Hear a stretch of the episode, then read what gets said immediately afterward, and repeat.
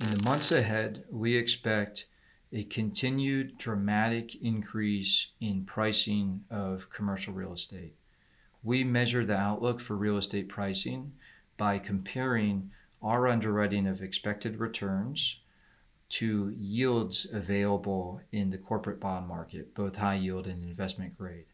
And this relationship is currently as attractive as it ever has been for the outlook for commercial real estate pricing. Willkommen. Benvenuti. Bienvenido. Welcome to the AFIRE podcast, now streaming on Apple, Google, Spotify, and more. The expansion of remote work and changing migration patterns during COVID are likely, in, in some way, to alter the trends we've seen over the last few decades towards more urbanization. What does that mean?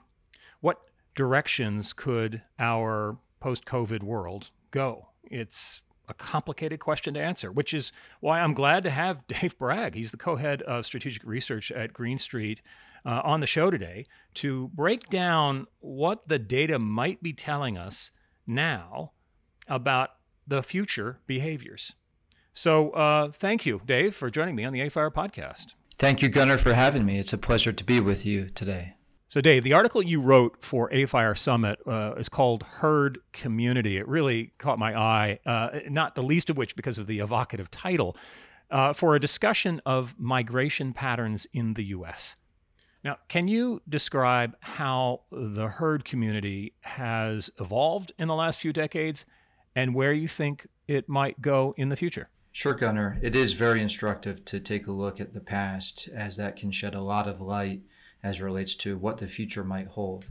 And as it relates to demand, one measure that's very helpful is market level office using job growth. And this represents workers who occupy office space and earn relatively high wages, which allows them to make outsized contributions to the growth in rents for the likes of apartments or warehouses or shopping centers and hotels. And over the last three decades, office using job growth in key Sunbelt region markets, think about the likes of Dallas, Austin, Atlanta, and Tampa, has outpaced that of gateway markets, which are known as New York, Boston, DC, LA, San Francisco, and Seattle, by an annual average of about 150 basis points. And this superior office using job growth in the Sunbelt region is driven by a few things historically. That includes uh, immigration from abroad and the migration of individuals and businesses from the coasts and from the Midwest to the Sunbelt region. Earlier this year, uh, towards the peak of COVID, the spread between Sunbelt and gateway job growth spiked to a level of around 400 basis points, uh, a level that had not been seen since the 1990s. And as the gateway markets have recovered a little bit this summer, that relationship has begun to revert towards the long term average. At the same time, as we think about the implications of, uh, of deurbanization, uh, while one piece is the potential movement from high price gateway cities to lower price Sunbelt markets, the other is within cities and it would be uh, the prospects for high income individuals to move out from the city towards the suburbs. Uh, we see that occurring over the past year and a half, and it generally ref- reflects a reversal of the trend that had been in place for many decades, as cities had recently outperformed uh, their neighboring suburbs in terms of household income growth. So, what might happen in the future? We expect office using job growth to continue to be stronger in the Sun Belt region, uh, but that metric is just one of many that should be used uh, to assess the outlook for real estate fundamentals. Uh, on the demand side, an even more important metric is the one that I just mentioned household income growth. And on that scoreboard, the gateway markets, I'm comparing markets to each other now, uh, the gateway markets have traditionally outperformed as some of the most successful firms and productive workers have gravitated towards the likes of New York and San Francisco. But we're open minded that a combination of factors, including taxes and this revelation that we've all enjoyed as it relates to remote work, will contribute to improved household income growth in the Sun Belt going forward relative to gateway markets. And supply constraints are another consideration. They remain higher in the gateway markets, although we're open minded that some Sunbelt cities are getting tougher to build in, while at the same time it's getting a little bit easier to build in some key gateway markets. So we factor this all into our underwriting of long term growth across markets. And the result is that we've increased our forecast for the key Sunbelt region markets relative to gateway markets, although the forecast for the latter cohort, the gateway markets, still remains a little bit higher. There's, there's another, uh, one more piece here, and that relates to the outlook for property values. And for that, we like to look at the public market, which often offers very helpful directional insight on private market pricing. And in the public market, REITs that own portfolios of assets in the Sunbelt region trade at premiums to gross asset value relative to the discounts at which REITs that own gateway uh, market portfolios trade. And this suggests uh, that Sunbelt, for example, offices and apartments uh, will outperform in terms of private market pricing relative to their gateway market brethren. When you think about these kinds of trends and where they're going, obviously we're in a in a period of time where trends are different. Um, we're in a time of COVID. Uh, we're learning a lot. We're changing. Chances are good our behaviors will continue to be different than they were two years ago once this is over. Um, how are you? I mean, you mentioned it, but I'd love to, a little bit more detail around how are you accounting for kind of remote work and and what that what the trends seem to suggest it will become. Sure. So remote work has been arguably uh, the the our largest focus over the last year and a half as we've tried to decipher what that will look like in the future, and that's because uh, the implications are so much more vast than just the considerations for office usage. So as we look out over uh, the next five to ten years, uh, we think that 30% of workers in office using jobs will continue to travel uh, to the office on a daily basis. And that might sound like a lot given the fact that so many of us are working from home consistently right now. But that 30% is down dramatically uh, from the pre COVID level of 90%. And so the primary beneficiary of this uh, will be the suburbs surrounding big cities uh, because we expect the majority of workers to shift from a full time in office structure to a hybrid work structure. And uh, that is because the network effect of being together in person in the same place, at least periodically, should remain pretty powerful. And it's encouraging that we can be together over Zoom and Teams when needed. Uh, but we're not expecting a significant uptick in full time uh, remote work. Uh, and we, we think that that share of the working population will increase to 10%, uh, which compares to 3% as of 2019.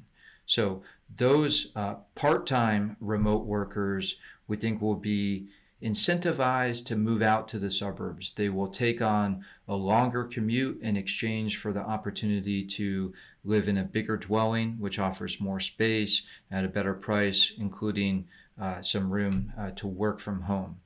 And uh, though that 10% that we think will work from home permanently can move anywhere. Uh, so, where will they go? And we developed a metric uh, surrounding that called the Work from Home Utilization Rate, and it provides insight on which markets should benefit from this trend.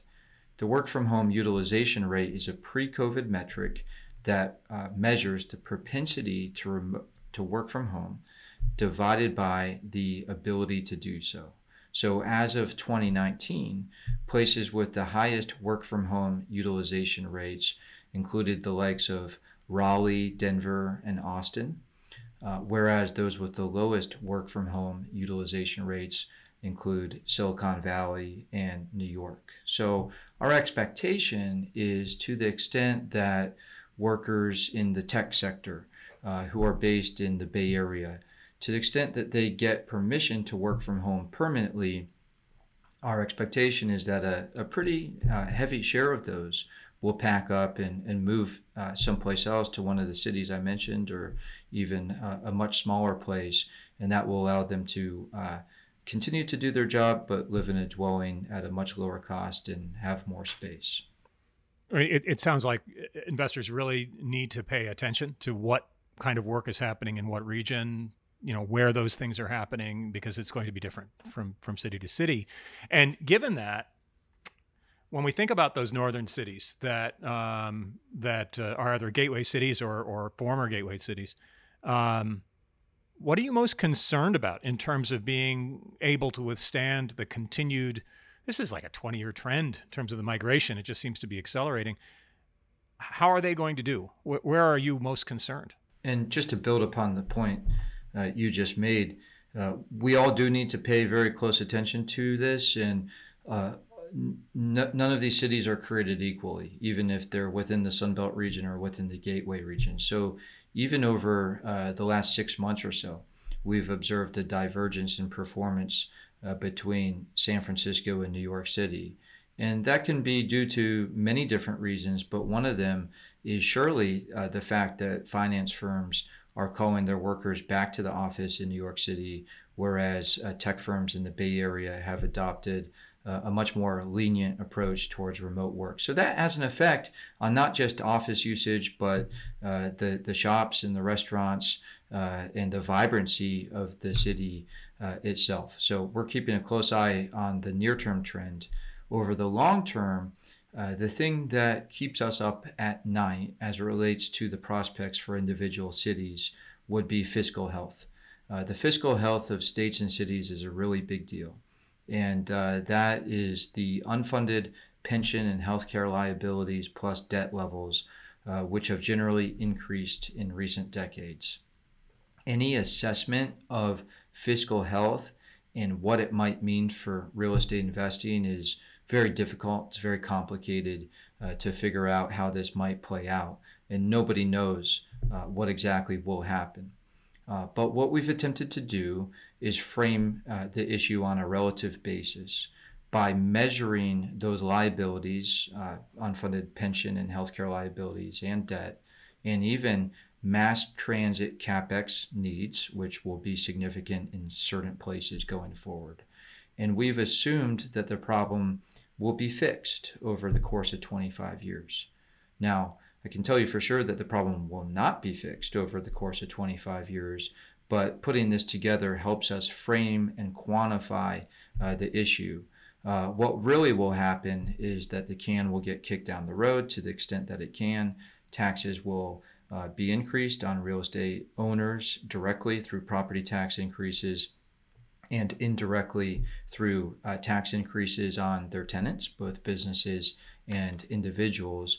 And we're concerned on a relative basis about the outlook uh, for the places that screen most poorly in our analysis, which would include the likes of Chicago, New York City, Connecticut, New Jersey, as well as the major California cities. And this is an interesting topic today because uh, fiscal health has not proven to be as concerning uh, during during the COVID era as we would have thought a year ago. And that's in part due to uh, the significant federal stimulus uh, payments which were received by states and cities. Uh, but the reaction of policymakers in the states and cities with poor fiscal health has been interesting, although not surprising. Uh, they've generally uh, increased their budgets. Uh, cost cutting does not appear to be in their DNA. So uh, this positions them in a precarious uh, spot as relates to whenever the next downturn comes. I think it's uh, it's debatable what will happen, but probably fair to assume that there won't be significant federal uh, stimulus uh, the next time around. Uh, so the historical lesson here is that high taxes have contributed to outmigration. You can see this most clearly in Chicago, where high income earners have been leaving. Uh, but California uh, offers an interesting offset in which high income earners have generally demonstrated a willingness to pay more and more to live in a relatively unique place. So all cities and states in relatively poor fiscal health have uh, different outlooks in our view. Uh, the key concern here is the departure of high income earners because they pay an outsized share of taxes in the first place. So if they depart, uh, then you have the recipe for a fiscal death spiral in which high income earners leave, taxes are raised on those that remain, more people leave, and the situation uh, continues to get worse. That's not our base case, uh, but that tail risk certainly warrants monitoring.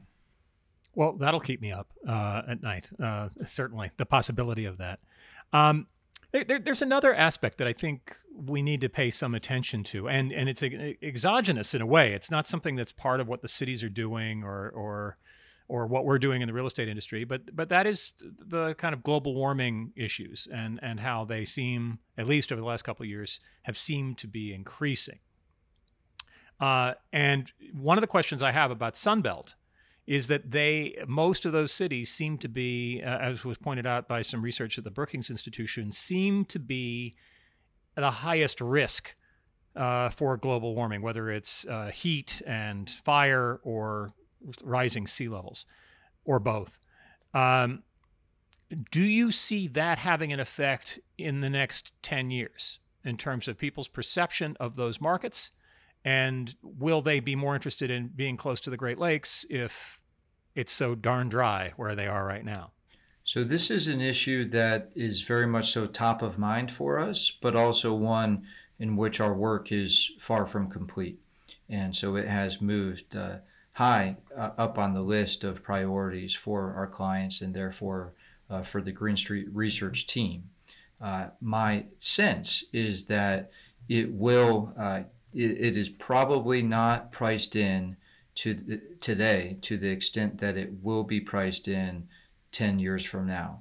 But it's hard to assess it at this point in terms of what the impact will be because there are so many different factors. Uh, you mentioned global warming, so that suggests uh, that potentially uh, individuals will, will be less likely to live in, in certain places going forward as they just become hotter and hotter. And then you have rising sea levels, uh, which represents a risk for uh, certain cities. Uh, but maybe the problem could be fixed if, if that uh, happens, it might require a significant cost in the form of taxes uh, to build seawalls or insurance uh, to, to make sure that those investments are, are viable over the long run. there are many other considerations, even here in California uh, where some of the, the first two issues might not be as significant, but uh, wildfires and, and the associated smoke uh, is a uh, could have an impact on lifestyle in some of those cities. So uh, physical climate risk is a, a big deal, uh, but not something that we have formally researched or worked into our underwriting. the other piece here, which we're working on currently, is the cost of getting to carbon zero. Uh, what might that be across to various property sectors? So there will be more to come soon on that from us. Mm-hmm. Well, that is going to be interesting, and certainly everyone is racing towards that concept uh, amongst the institutions. But uh, you're right. What is the cost? What is it going to look like, and how is that going to impact things? Uh, so, one last thought: what what's the one thing that you think investors should pay attention to in the months ahead uh, in terms of data that's going to be revealing or, or events that we should watch to see what happens? In the months ahead, we expect a continued dramatic increase in pricing of commercial real estate. We measure the outlook for real estate pricing by comparing our underwriting of expected returns to yields available in the corporate bond market, both high yield and investment grade. And this relationship is currently as attractive as it ever has been for the outlook for commercial real estate pricing. So, this tells us that commercial real estate today is cheap and that there is certainly a potential for double digit price increases over the course of the next year which would only follow a, a double digit price increase that has occurred uh, already this year. As our team of analysts monitors the transaction market and looks at uh, individual trades or portfolio deals, it seems as though each one re- represents a, a, new high for pricing or a new low for cap rates. And uh, that's one part of the signal in terms of our, our outlook for property pricing. The other uh, comes from the public market and the degree to which a REIT sector trades above or below the underlying value of its assets has proven to be predictive of the outlook for pricing on a relative basis across property sectors. And there, generally, the uh, signal from the REIT market is quite favorable, but it ranges widely. On one hand, uh, the outlook for pricing in the office sector, for example, is unfavorable. Uh, the public market is concerned about a host of issues related to the office sector, including remote work. Uh, at the same time, uh, the public market is enthused uh, surrounding the outlook for sectors such as industrial and single family rental and life science, and suggests that pricing in those sectors uh, will continue on their upward trajectory. Well, that, that sounds to me, uh, I'm, I'm, not going to say that this is what you said, but it sounds like a buy uh, recommendation at this point. Um, I'm, I'm, going to impute that. Uh, that you that's can what say you're that. saying. I can say that. Okay, Commercial great. real estate is cheap. We can say that. Absolutely. Commercial real estate is conclusion. cheap. That, that's always exciting for a lot of folks in, in our community. So uh, we have run out of time. Uh, but uh, before we go, I just wanted to make sure to remind everyone who has not yet uh, signed up uh, to uh, be a subscriber to the AFire podcast on any of your favorite podcast services, please do. Uh, we have all sorts of interesting speakers like Dave uh, that can give you uh, the insider's view on what is going on in institutional real estate investing across the United States. And in some cases, we're talking around the world. So make sure you subscribe as soon as possible. So thank you, Dave, for joining me on the AFire podcast. Thank you, Gunnar. My pleasure.